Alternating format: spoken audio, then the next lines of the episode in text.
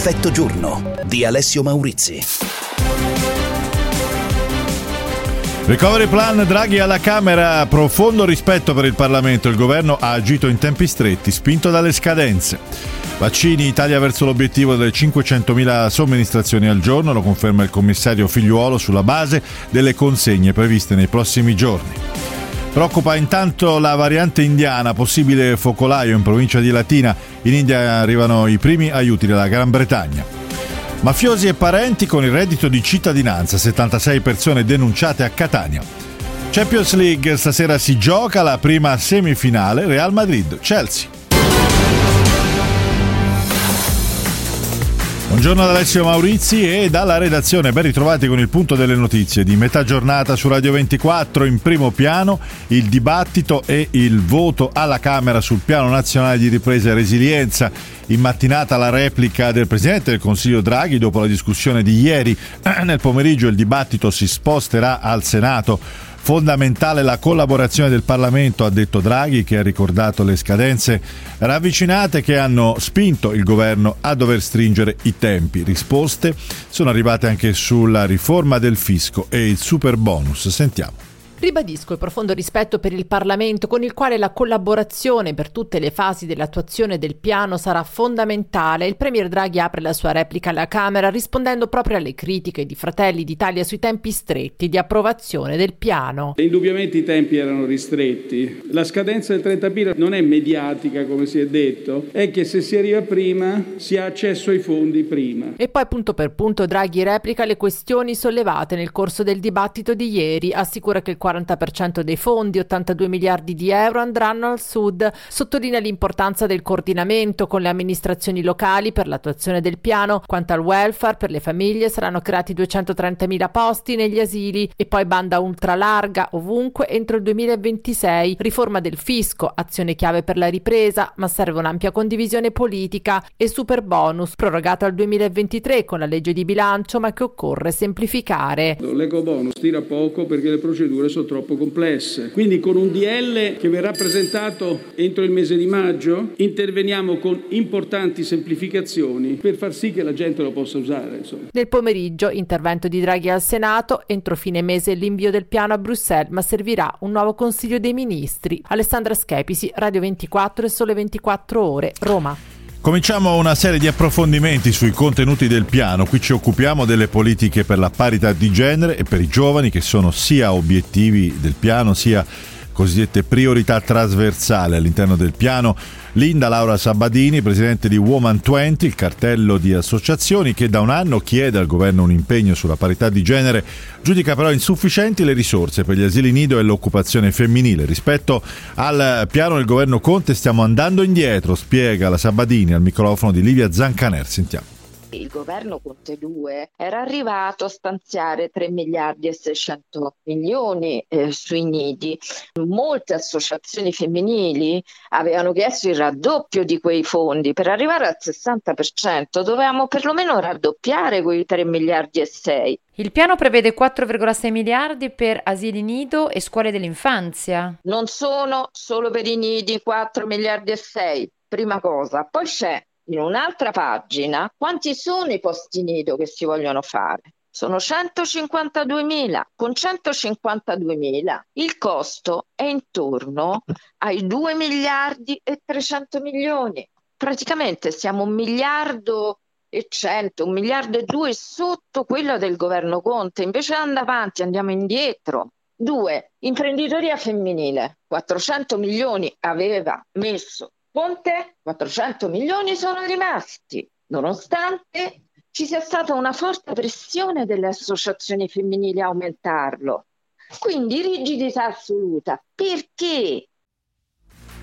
E più avanti parleremo ancora durante effetto giorno del recovery plan italiano e della parte sulla cosiddetta transizione ecologica. Adesso invece facciamo il punto sulla campagna di vaccinazione. Il commissario Figliuolo rinnova la fiducia sull'obiettivo di raggiungere entro il fine settimana le 500.000 vaccinazioni al giorno, grazie agli arrivi alle nuove consegne di vaccini che sono previsti nelle prossime ore. Sentiamo. I motori della campagna vaccinale non possono ancora girare al massimo, mancano le dosi, lamentano i presidenti di regione. Negli ultimi giorni la media è stata di 350.000 iniezioni al giorno, si procede gradualmente verso le 500.000 previste per fine mese. Ma il commissario Figliuolo è convinto che le difficoltà siano quasi finite. AstraZeneca, ha detto ieri, consegnerà dal 29 aprile le dosi necessarie per i richiami e l'ottimismo arriva soprattutto da Pfizer Pfizer che aumenterà le dosi fino a 2 milioni a settimana. L'Italia potrebbe avere così più vaccini di quanto previsto fino a poco fa. Da aprile a giugno 62 milioni anziché 52, a maggio 17 milioni. Insomma, da inizio maggio avremo più di 500.000 dosi disponibili al giorno e da giugno più di un milione. Intanto da Janssen arriva come previsto l'indicazione pubblicata sul sito dell'AIFA che il vaccino monodose possa possa causare gli eventi rari di trombosi capitati in America in 8 casi su 7 milioni di vaccinati. Alessandro Arona, Radio 24, il Sole 24 Ore, Roma.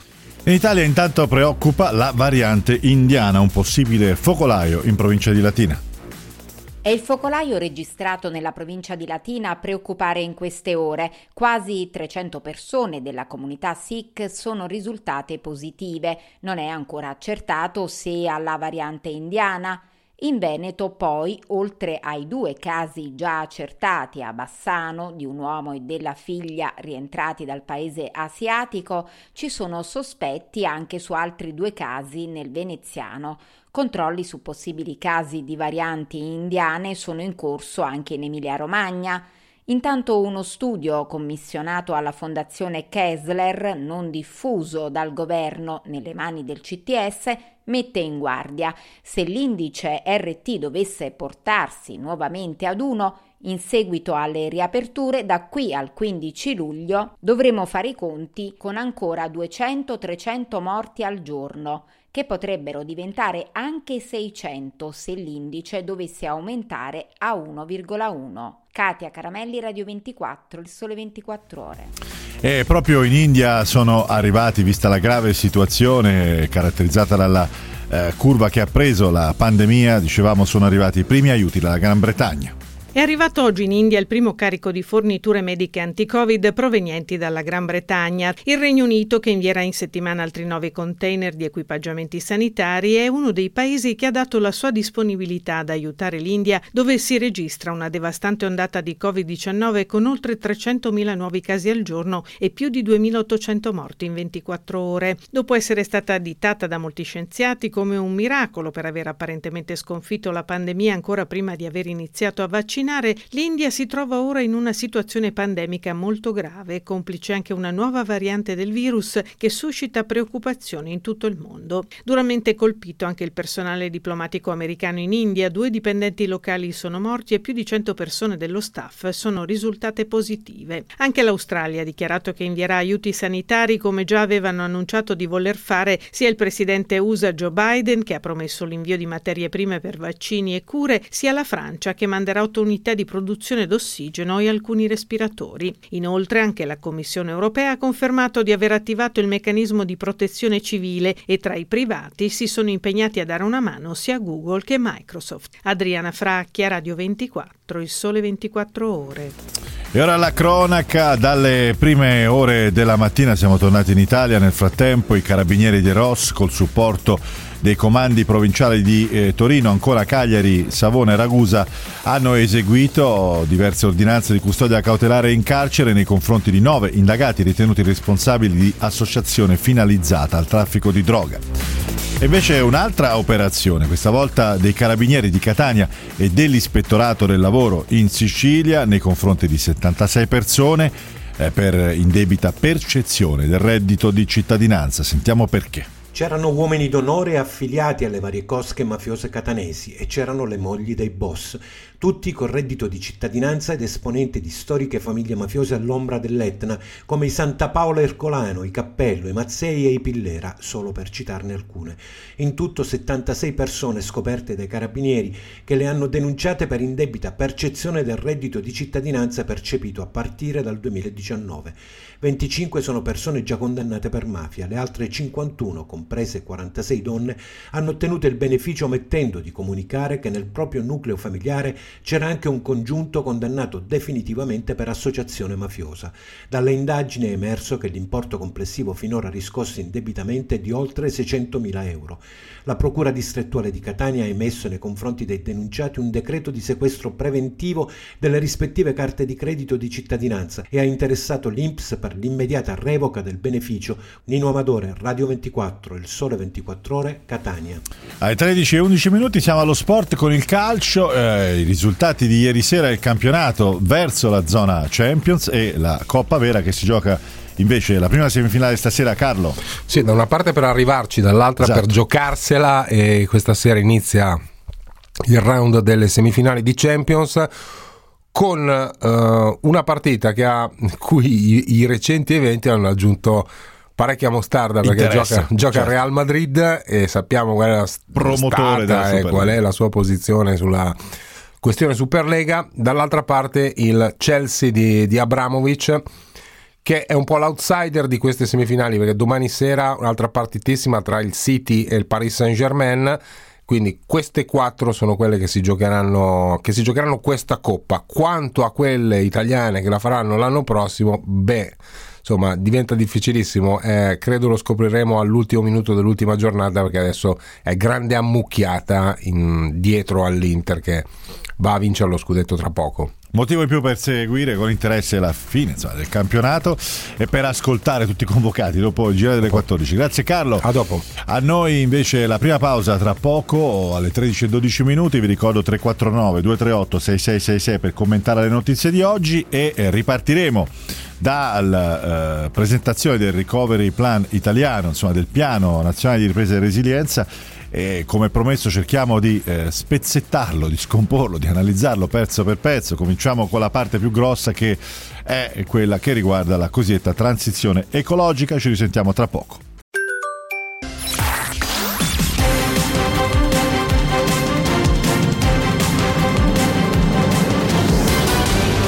Effetto giorno.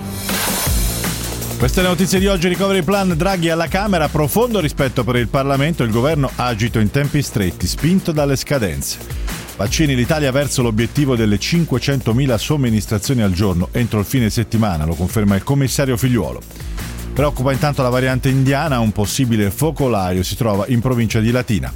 Mafiosi e parenti con reddito di cittadinanza, 76 persone denunciate a Catania. Champions League si gioca stasera la prima semifinale Real Madrid-Chelsea.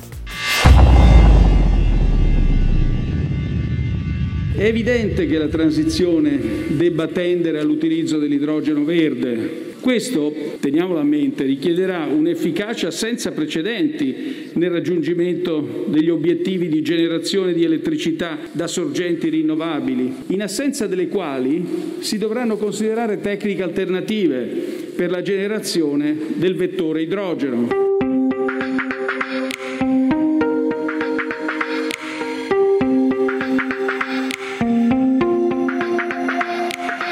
Allora, 13 e 16 minuti, questo era uno dei passaggi di Mario Draghi questa mattina eh, nella sua replica dopo il dibattito seguito alla presentazione del Piano Nazionale di Ripresa e Resilienza.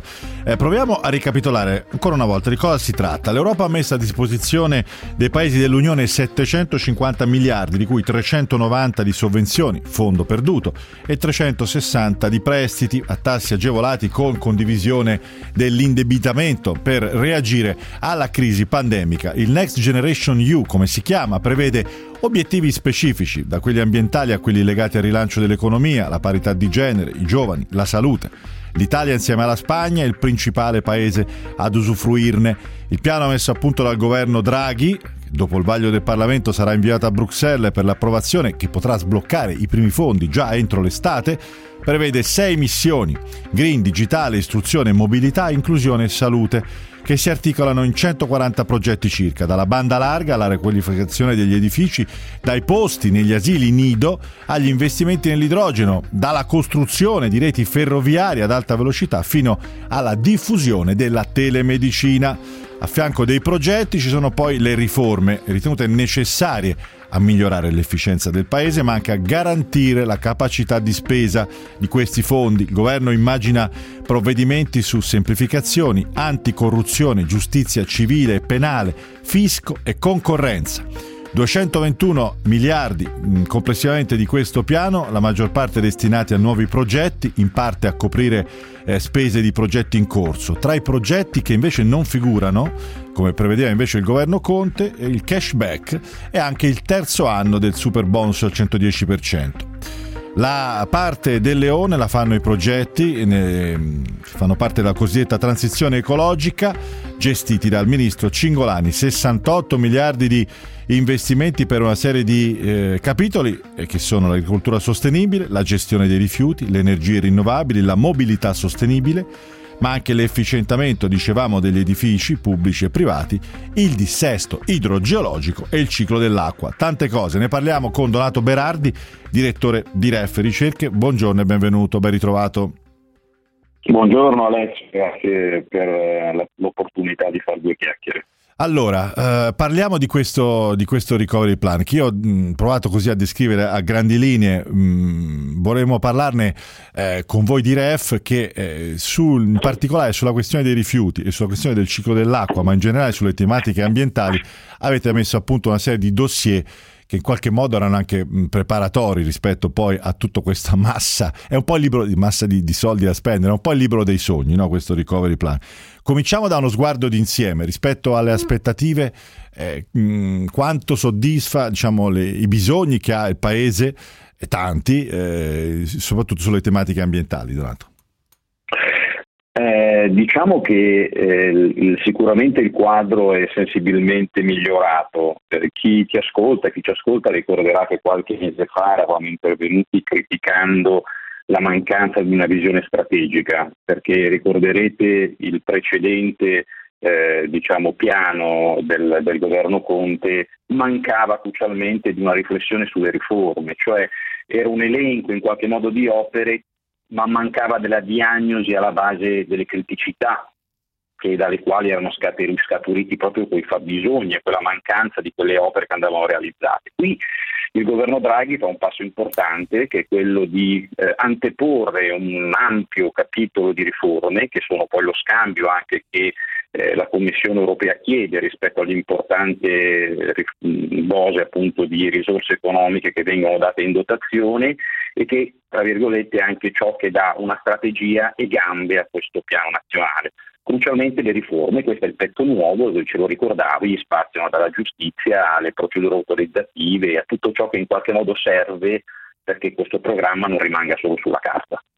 Ecco, e questa mi sembra una parte sottolineata da tanti, una parte importante nel piano uh, del precedente governo, c'erano due pagine su questo, qua siamo passati a 40 pagine. Ora, al di là poi del numero delle pagine, l'importante sarà calendarizzare queste riforme, eh, farle con la dovuta, diciamo, anche convergenza parlamentare, ma insomma eh, sbloccare questo che mi sembra un aspetto eh, importante di questo piano da mettere tra le cose positive eh, questo aspetto legato anche alle semplificazioni delle opere perché eh, lo stesso Draghi abbiamo sentito un passaggio poco fa diceva, ehm, per, eh, ha detto stamani mattina, per le riforme della transizione energetica ci vorranno più di 30-40 anni, eh, ha detto Draghi, e, mh, però tempi che si allungano o si accorciano a seconda anche dei tempi in cui il Paese riesce a realizzare opere, impianti. Su questo, su questo tema delle semplificazioni c'è diciamo, uh, ottimismo uh, motivato? Mm, ti chiedo Donato. Dunque, io ho, ho individuato almeno quattro tra virgolette riforme che aiuteranno questi nostri diciamo, servizi eh, pubblici locali, in particolare ciclo dei rifiuti e servizio idrico. Innanzitutto c'è una via statale, cioè c'è una procedura semplificata e centralizzata che ricomprende tutto il mare magnum delle, delle autorizzazioni. una via, oggi, ricordiamolo, è la valutazione impatto ambientale. Sì, è una, è, diciamo così, è, un, è una procedura di ascolto e di valutazione, di acquisizione di tutti i pareri autor- e le autorizzazioni che servono per poter dar via mh, libera poi alle opere. Mm, doverosa, che ma che normalmente prende quanto te- tanto tempo, troppo. Mm, prende, diciamo, per dare un'idea, il tempo medio di realizzazione di un'opera pubblica sono quattro anni e mezzo, Ecco. di questi quattro anni e mezzo circa metà se ne vanno in tempi morti e in procedure autorizzative, quindi capite che se i tempi del nostro piano nazionale di ripresa e resilienza sono quelli di traguardare opere al 2026, con la macchina amministrativa che abbiamo non ci arriviamo, quindi questa è la prima e la madre di tutte le riforme. Poi sul tema dei rifiuti abbiamo finalmente riconosciuto che abbiamo bisogno di una strategia nazionale, di un piano nazionale di gestione dei rifiuti che era stato colpevolmente omesso nella versione precedente, che dovrà essere eh, quello che candiderà i progetti e le opere che servono per chiudere i, i- i ritardi tanti del ciclo dei rifiuti. C'è poi una strategia nazionale per l'economia circolare che il governo traguarda a giugno entro la prima metà del prossimo anno e che dovrà aiutarci a guardare alle cose nuove, all'ecodesign, alla prevenzione della produzione di rifiuto, alla bioeconomia. E poi per quanto riguarda diciamo, il servizio idrico segnatamente c'è anche un'iniziativa che mira a dare al mezzogiorno italiano dei gestori industriali del servizio idrico, perché oggi bisogna dirlo, non mancano solo le risorse, mancano soprattutto gli operatori industriali che sono in grado di fare gli impianti e poi di condurli. Ecco, ehm, a proposito di impianti, ehm, sul tema dei rifiuti, che è un, grande tema del futuro, ricordiamocelo sempre, perché eh, l'Italia è sotto procedura di infrazione europea per questo, i rifiuti sono costi enormi, possono diventare opportunità nel momento in cui un paese privo di materie prime, per lo più come l'Italia, può recuperarle dal cassonetto, no? E quindi questo è un- veramente un tema cruciale per il futuro. Mi sembra, da, avendo dato un'occhiata, diciamo, mh, un po' però superficiale rispetto a quello che avete fatto voi di Ref al, pia- eh, al piano eh, Draghi, che ci sia un po' un'assenza di eh, progetti per quanto riguarda proprio impianti specifici, impianti, ehm, quindi previsione di creazione di nuovi impianti per il trattamento dei rifiuti. È questa una possibile carenza? Eh, diciamo che il, il- il bicchiere mezzo pieno è che probabilmente c'è un riconoscimento del fatto che eh, non sono tanto le risorse che garantiranno gli impianti, ma sono le buone regole che poi in qualche modo consentono agli operatori pubblici e eh, ai privati di fare gli impianti che mancano. Cioè ci si rende conto che questi settori che hanno poi delle tariffe regolate sono poi in grado, se ci sono degli operatori industriali, di realizzare ciò che manca, ma se c'è in qualche misura una pianificazione, diciamo una strategia a monte, se ci sono procedure che consentono di fare queste cose nei tempi che sono previsti e soprattutto poi se ci sono delle tariffe regolate che a fronte di chi si prende del rischio per realizzare delle- del- degli, degli impianti e delle opere remunerano quello che è stato l'investimento realizzato. Da questo punto di vista si, è un po', come dire, si, si è- si osserva comunque una- un rilancio su quello che sono gli impianti per il riciclo, importantissimo. Quello che manca è un po' omesso forse dal documento, sono gli impianti per la chiusura del ciclo. Noi sappiamo che nel mezzogiorno italiano eh, ancora oggi una quota importante di rifiuti finisce in discarica e da questo piano onestamente ci si sarebbe aspettati forse un po' più di coraggio nel fatto di dire che abbiamo bisogno anche di tecnologie e di impianti per il recupero di energia e per il recupero di materia. Eh, staremo a vedere. Io intanto ti ringrazio Donato Berardi, direttore di Ref Ricerche, per essere stato con noi ancora una volta e averci così, diciamo, aiutato un po' a capire. Sono 300 pagine di, di progetti, di programmi, di indicazioni. C'è qualche lacuna, qualche mancanza, ma insomma, le cose da fare sono tante. Vedremo se, eh, se e come evolverà tutta questa situazione. Intanto do un'occhiata ai lavori della Camera col presidente della Camera Fico che insomma sta eh, dirigendo i lavori, ricordo il voto, poi si sposterà tutto il dibattito al Senato e ci sarà una replica sostanzialmente di quanto già avvenuto alla Camera sul recovery plan. Adesso riapriamo eh, una piccola finestra sulle, eh, scusate il gioco di parole, sulle riaperture perché torniamo a, parlare di questo e con noi Paola Corti che è eh, esercente cinematografica del Cinema Beltrade di Milano, buongiorno, benvenuta. Buongiorno Alessio, grazie. Allora, grazie a voi per la lunga attesa di questi mesi. Eh, non so come avete fatto a resistere voi e tutte le altre attività che sono rimaste ferme e che eh, insomma, in queste ultime ore hanno vissuto un momento anche così, oserei dire di splendore. Ieri c'è stata una improvvisa affluenza nel suo cinema, una maratona che è partita all'alba, non so organizzata da chi esattamente, per poter godere dall'inizio del cinema, così. Sì, organizzata da noi, come tutte le proiezioni che sono organi- nei cinema, che sono pro- organizzate da chi gestisce il cinema, come nel ristorante ci sono i cuochi e i ristoratori, nei cinema ci sono gli esercenti cinematografici che organizzano quello che avviene.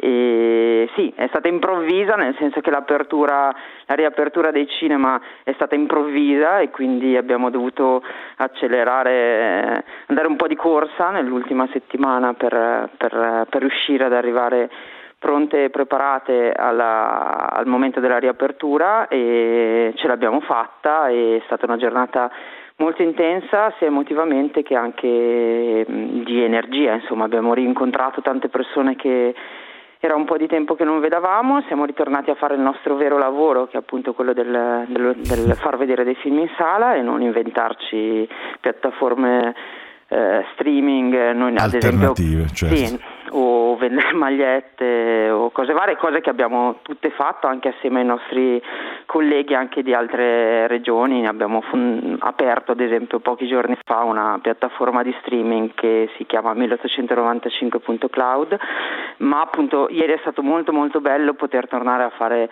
il nostro lavoro, il lavoro dopo, vero, dopo il lavoro tempo. vero. Mm. Sì, che è quello di sorridere alle persone che entrano in sala e di accoglierli nel miglior modo possibile, di far vedere a loro dei film possibilmente belli nel modo in cui questi film sono stati per cui questi film sono stati pensati. Avete iniziato un caro diario, se ci ho visto sì? bene che era uno dei film, scusa se ti sì. interrompo, questo vizio terribile. Prego. no, era una curiosità, ma soprattutto parlavi delle persone che avete potuto ri- riaccogliere in sala. Chi sono? La curiosità, così, questo è un cinema particolare, questo, eh, ma comunque tutti i cinema, insomma, si, si parla tanto appunto di questa sostituzione in qualche modo con le piattaforme televisive, con l'uso eh, de, de, della televisione da casa, no? eccetera, eccetera. Chi è invece che va al cinema eh, ancora oggi e chi erano quelli che sono arrivati ieri per primi lì da voi? Quelli che la prima persona è stata una signora che è arrivata più o meno alle 5 e un quarto, 5 e 20, eh, prestissimo in bicicletta perché appunto i mezzi pubblici erano ancora fermi e poi abbiamo avuto persone molto diverse, abbiamo, noi facciamo solo film in versione originale con i sottotitoli, quindi magari abbiamo un pubblico un pochino più giovane che non eh, la media de, del, del, del, cinema in, in generale de sé in Italia, ma quelli che vanno al cinema sono le stesse persone che magari, cioè sono quelle categorie di persone che preferiscono mangiare una carbonara fatta bene se non sono tanto capaci di, di cucinarla andando nel posto dove fanno bene la carbonara invece che tentare di fare la carbonara male a casa copiando delle ricette che vedono magari in streaming eh, o su Google con qualcuno cioè, che dice come fare la carbonara. C'è ancora una differenza tra vedere un film al cinema e di qualità che guardarselo differenza. a casa, certo, per tutta una serie di motivi che insomma intuibili naturalmente. Sono abbastanza anche banali.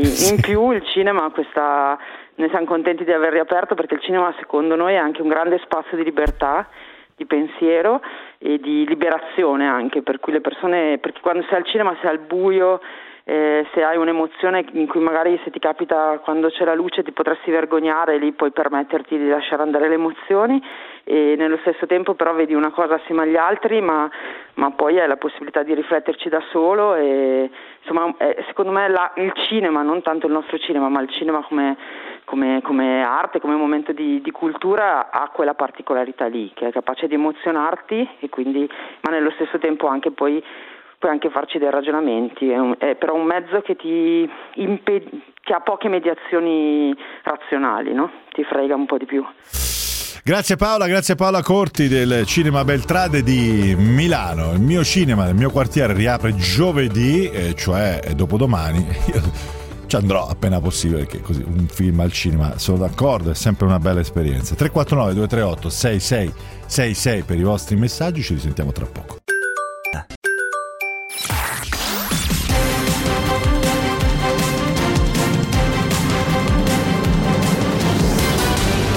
Effetto giorno Ecco le notizie di oggi, Recovery Plan, via libera della Camera la risoluzione di maggioranza con 442 voti, Draghi profondo rispetto per il Parlamento.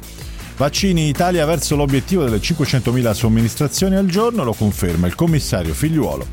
Possibile focolaio di variante indiana in provincia di Latina. Covid e alimentazione. Dopo lo studio del San Matteo di Pavia, una nuova ricerca conferma l'importanza del cibo nella risposta immunitaria. Ne parliamo tra poco. Champions League si gioca stasera la prima semifinale Real Madrid-Chelsea.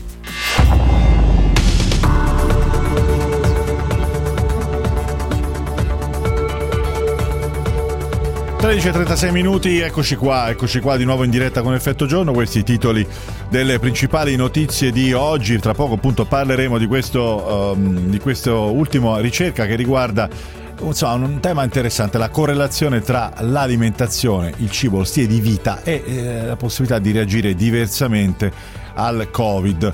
Adesso uno sguardo veloce ai vostri messaggi al 349 238 6666 Uh, ci sono tanti sul recovery plan di cui abbiamo parlato nella prima parte, come siete fiduciosi sulle riforme, dice questo ascoltatore, io sento dire le stesse cose da decenni sulle riforme. E devo dire che insomma, ha ragione perché anche io che mi sono un po' esaltato su questo elenco di riforme perché poi è anche un gioco, il gioco del libro dei sogni, come migliorare l'Italia, come cambiare questo paese, quali, quali modi far passi in avanti, però è vero che alcune di queste questioni, fisco, giustizia, eccetera, eccetera, ne parliamo da, da decenni. Qua c'è anche un calendario di tempi piuttosto stretti. Insomma, eh, diamo qualche mese di tempo e vediamo se eh, qualcosa stavolta succede con eh, Draghi su cui eh, ricade anche la fiducia insomma diversi leader europei ancora adesso sentivo una dichiarazione di Weber del PPE, grande fiducia nei confronti di Draghi. Adesso Orioli, Alberto Orioli, vice direttore del Sole, sentiamo. Il punto di Alberto Orioli. La garanzia pubblica per i mutui dei giovani che abbatta di molto l'anticipo per l'acquisto della prima casa è una delle idee annunciate dal Presidente del Consiglio Mario Draghi nella presentazione del Recovery Plan italiano è stato un passaggio che ha sancito come il Premier guardi ai giovani come a una legittima lobby sociale, finora molto trascurata. È nel talento dei giovani il 90% delle risposte al piano che l'Italia propone oggi all'Europa e Draghi, economista tra i più convinti del valore del capitale umano che messo in comune diventa capitale sociale, guarda alle nuove generazioni con attenzione speciale, fin da quando era governatore della Banca d'Italia. È un bene che i giovani finalmente abbiano trovato rappresentanza politica e in definitiva sono loro il vero partito di Draghi. Ora però bisognerà attuare e in fretta i propositi del piano italiano e quanto ai mutui per i giovani bisognerà fare qualcosa di più della garanzia Consap che il Ministero dell'Economia già garantisce ai giovani dal 2014. Ha consentito di erogare poco meno di 100.000 mutui, il 60% dei quali ai millennials. Sono limitati però a un totale di 250.000 euro e valgono fino a 35 anni di età, ma soprattutto il finanziamento è stato oggetto di ampi tagli nel corso del tempo e oggi è di 200 milioni. Ma è evidente che per dare forza all'annuncio di Draghi ne serviranno molti di più.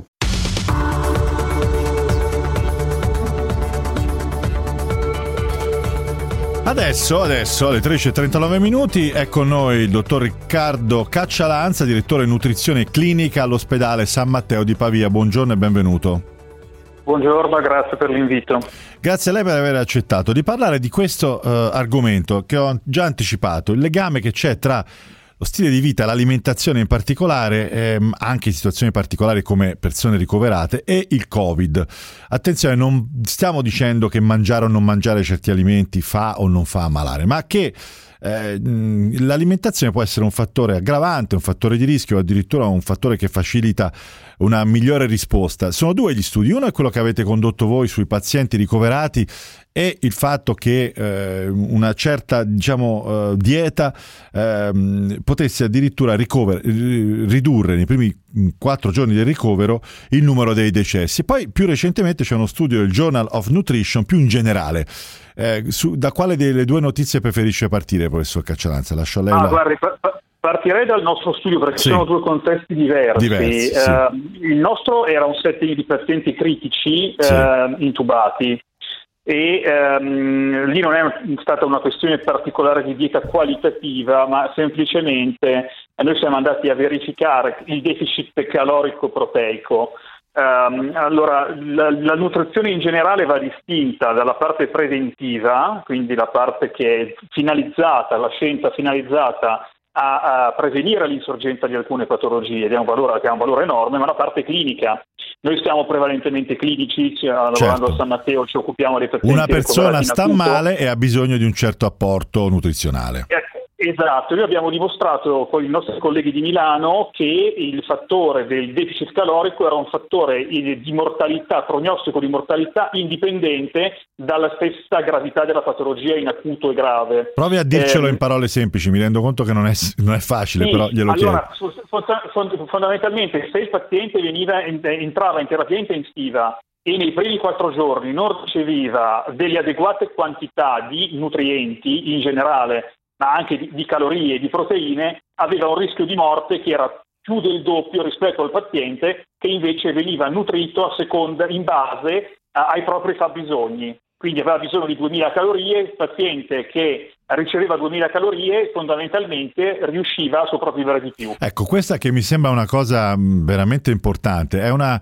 eh, tra virgolette possiamo anche chiamarla scoperta o comunque insomma una, un vostro... È il primo studio nella, sul Covid al mondo è stato ecco, nostro. Esatto. Eh, questa qui è una cosa condivisa adesso, cioè eh, è conosciuta, voglio dire, negli altri ospedali c'è la, la consapevolezza di, di questa tematica in questi termini?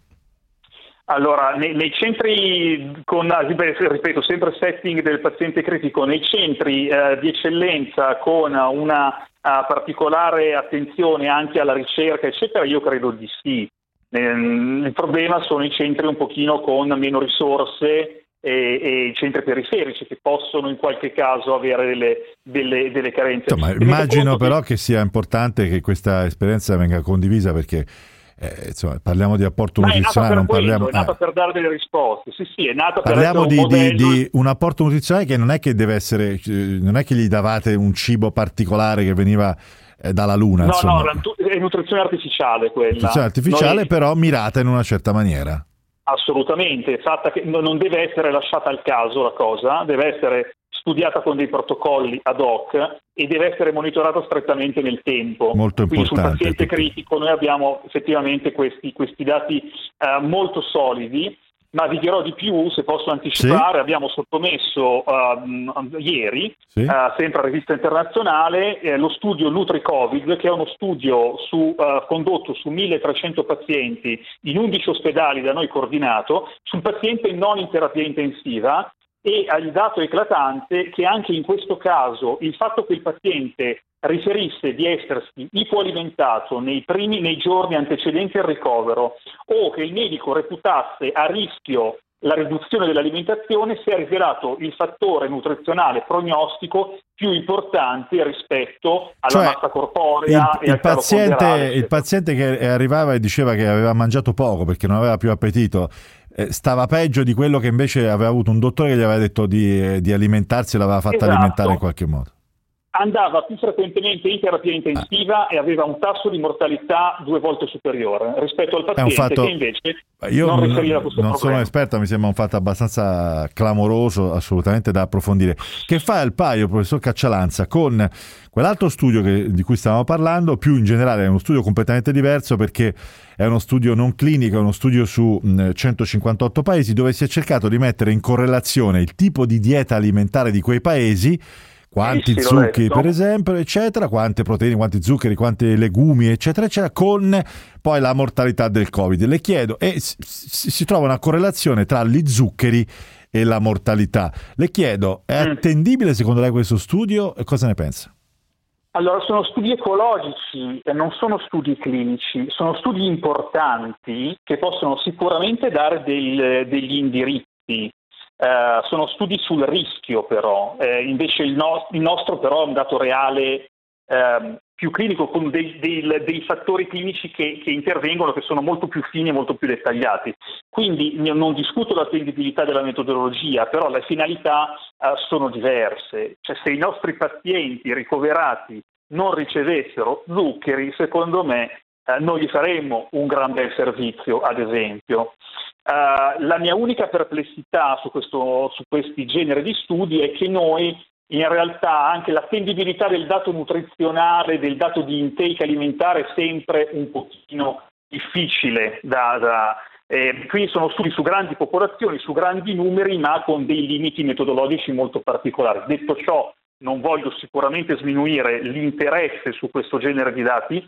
Uh, io credo che l'alimentazione, ma credo, non lo dico io, lo sa il mondo scientifico e dovrebbe saperlo forse anche di più il mondo istituzionale sì, degli amministratori, sì. che la questione nutrizione è un fattore chiave nella prevenzione non solo del Covid, delle patologie infettive, no, ma addirittura certo. un 20% dei tumori potrebbero essere prevenuti con un'alimentazione corretta. Quindi è tutto la parte, sia la parte clinica sia la parte preventiva non sono antitetiche, fanno parte di uno stesso movimento che si chiama la scienza nutrizionale che purtroppo al giorno d'oggi riceve ancora pochi fondi, poca attenzione ed è un po' in balia mm. del caso, dello studio che ogni tanto capita e un po' della comunicazione che viene fatta con purtroppo un pochino di, di leggerezza su queste, su queste. Vabbè, noi abbiamo, abbiamo provato abbiamo provato, io la ringrazio questo Caccialanza invece a rimettere qualche puntino eh, su lei, trovate tutte le informazioni anche solo per cultura generale su queste ricerche in rete, Journal of Nutrition, invece qui stiamo parlando con il professor Caccialanza del San Matteo di eh, Pavia, risultati secondo me molto molto importanti e vedremo se ci saranno degli sviluppi. Andiamo all'ultima pausa e tra pochi secondi con noi Giulia Crivelli, Effetto Mondo.